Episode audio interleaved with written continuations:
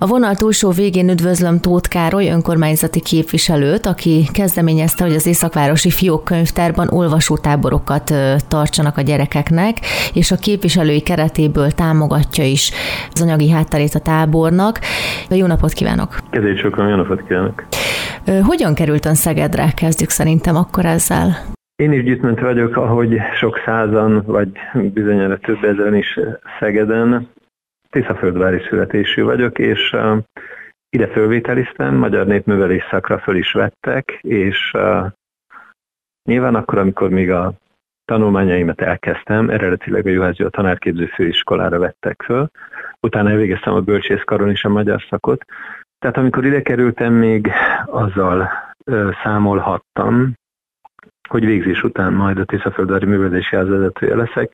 Túlságosan megszerettem ezt a várost, és egy szerencsés körülménynek köszönhetően akkor még a hököt kisznek hívták, tehát megválasztottak a Szegedi a tanárképző főiskola kisztitkárának, és aztán egyre közelebb és közelebb kerültem ahhoz, hogy Szegedivé váljak. Most már, miután ez 79 óta eltelt időszakot tekintve 42 év, azt mondhatom, hogy most már valódi szegedivé váltam. Egyébként a gyütmönt jelzőt nem tartom sértőnek. Volt egyszer egy rendezvény a Szegedi Nemzetiségek házában, ahol eh, a nemzetiségek képviselő elmondták, hogy milyen hálásak ők, ők mind gyütmöntek Szeged városnak, és akkor én az önkormányzat képviselő elmondtam, hogy természetesen minden gyütmönt, akár legyen a Szegeden élő örmény, lengyel, bolgár, ukrán, nagyon hálás a városnak, de talán érdemes kimondani azt is, hogy a város is milyen sokat köszönhet a gyütmöntnek, gyütmönteknek, és talán nem önteltség, hogy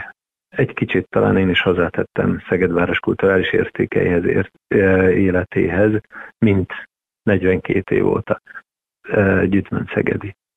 Ez a rövid történet.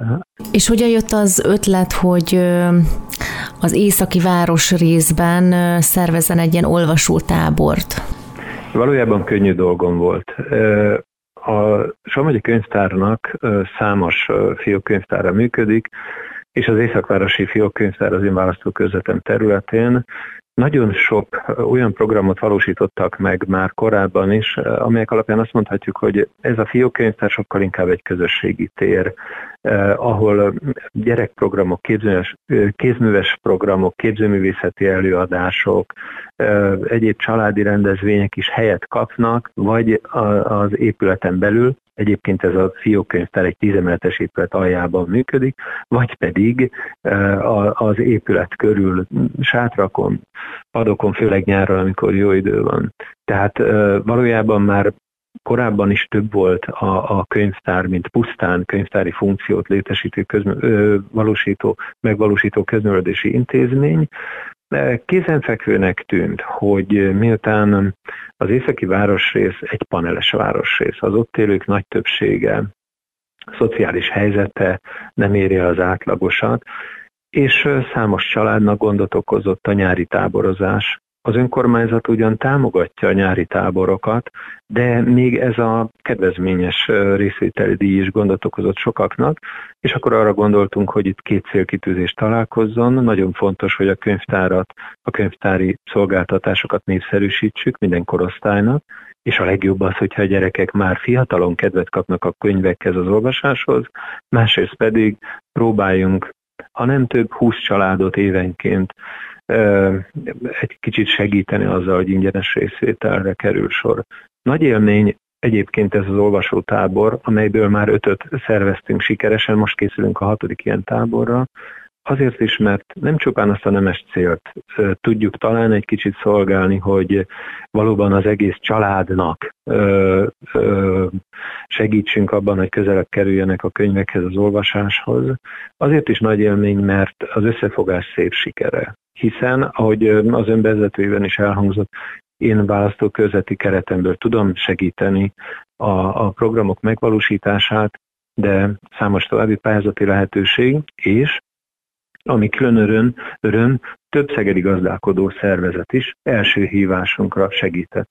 Volt, aki a városi kisvonatot ajánlotta föl, egy alkalommal számos közművelődési intézményünk ingyenes belépési lehetőséget. Volt, aki üdítőitalokat, volt, aki gyümölcsöket, péksüteményeket küldött, volt, aki egy vadasparki fotózást biztosított ingyenesen, tehát nagyon sok helyről sikerült azt a támogatást összegyűjtenünk évről évre, de mindig sikeresen, ami aztán azt eredményezte, hogy a gyerekeknek, a családoknak ez semmiféle költséget nem jelent. De hogy ez ne tűnjék nagyon könnyű ajándéknak, a gyermek, gyerekek számára, összevők számára egy olvasóversenyt vetélkedőt szervez a Fiók Könyvtár minden évben, és ennek a versenynek, vetélkedőnek a 20 legjobb szereplője kap lehetőséget arra, hogy ebben az egyhetes táborban ingyenes részevő lehessen. Most ugye az idei év egy kicsit furcsa a járványhelyzet miatt meg lesz-e tartva az olvasótábor, ha igen, akkor milyen korlátozásokkal? Most úgy készülünk, hogy megtartjuk, és most egy kicsit a robotika, ez most nagyon, nagyon népszerű gyerekek körében, tehát a hagyományos olvasótábori elképzelés és a robotika találkozna. Úgy készülünk tehát, hogy megtartjuk. Most még egy pici bizonytalanságot jelent, hogy nagyon megszépült az Északvárosi Fiókkönyvtár, mindenkinek ajánlom, gyönyörű egyébként, csodaszép, egy kicsit bővültek is a belső terek, tehát most már nagyobb rendezvényeket is meg tudunk tartani, tehát attól függően, hogy mikor tudjuk ténylegesen is ünnepélyes keretek között megnyitni a könyvtári működést, és mikor tudunk egy 20-30 fős tábort megtartani, ettől függ, július vége, augusztus eleje merült föl, a források gyűjtésénél tartunk, a szakmai elképzelés már nagyjából összeállt, előzetes jelentkezések alapján bőven volnának, több mint 20 is a gyerekek, tehát a, a kiválogatásuk fog gondot okozni.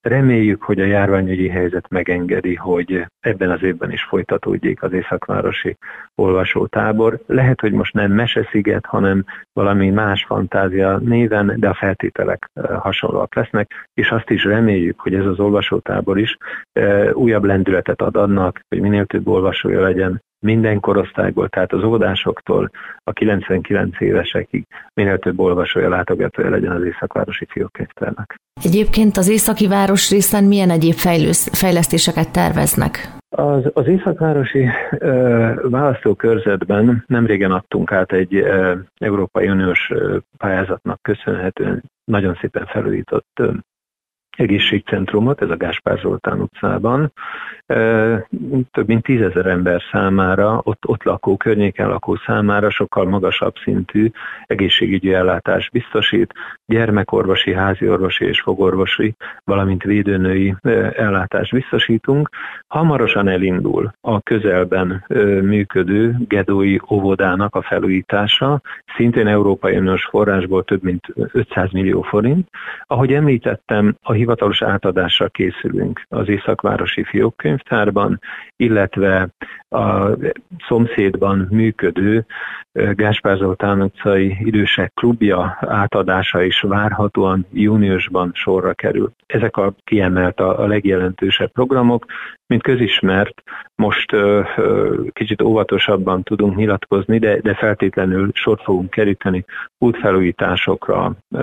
Próbáljuk gondozni a parkjainkat, a köztereket, egy nagyon szép lakossági kezdeményezést. Én, én különösen is szívügyemnek tartok, a tízemeletes és ötemeletes épületek környékén úgynevezett előkertek létesültek, és ezekhez növényeket, vadászkerítéseket, sziklakertekhez köveket biztosítunk, és nem álltunk le a játszóterek felújítási programjával sem, tehát néhány játszótér is megszépül a következő hónapokban.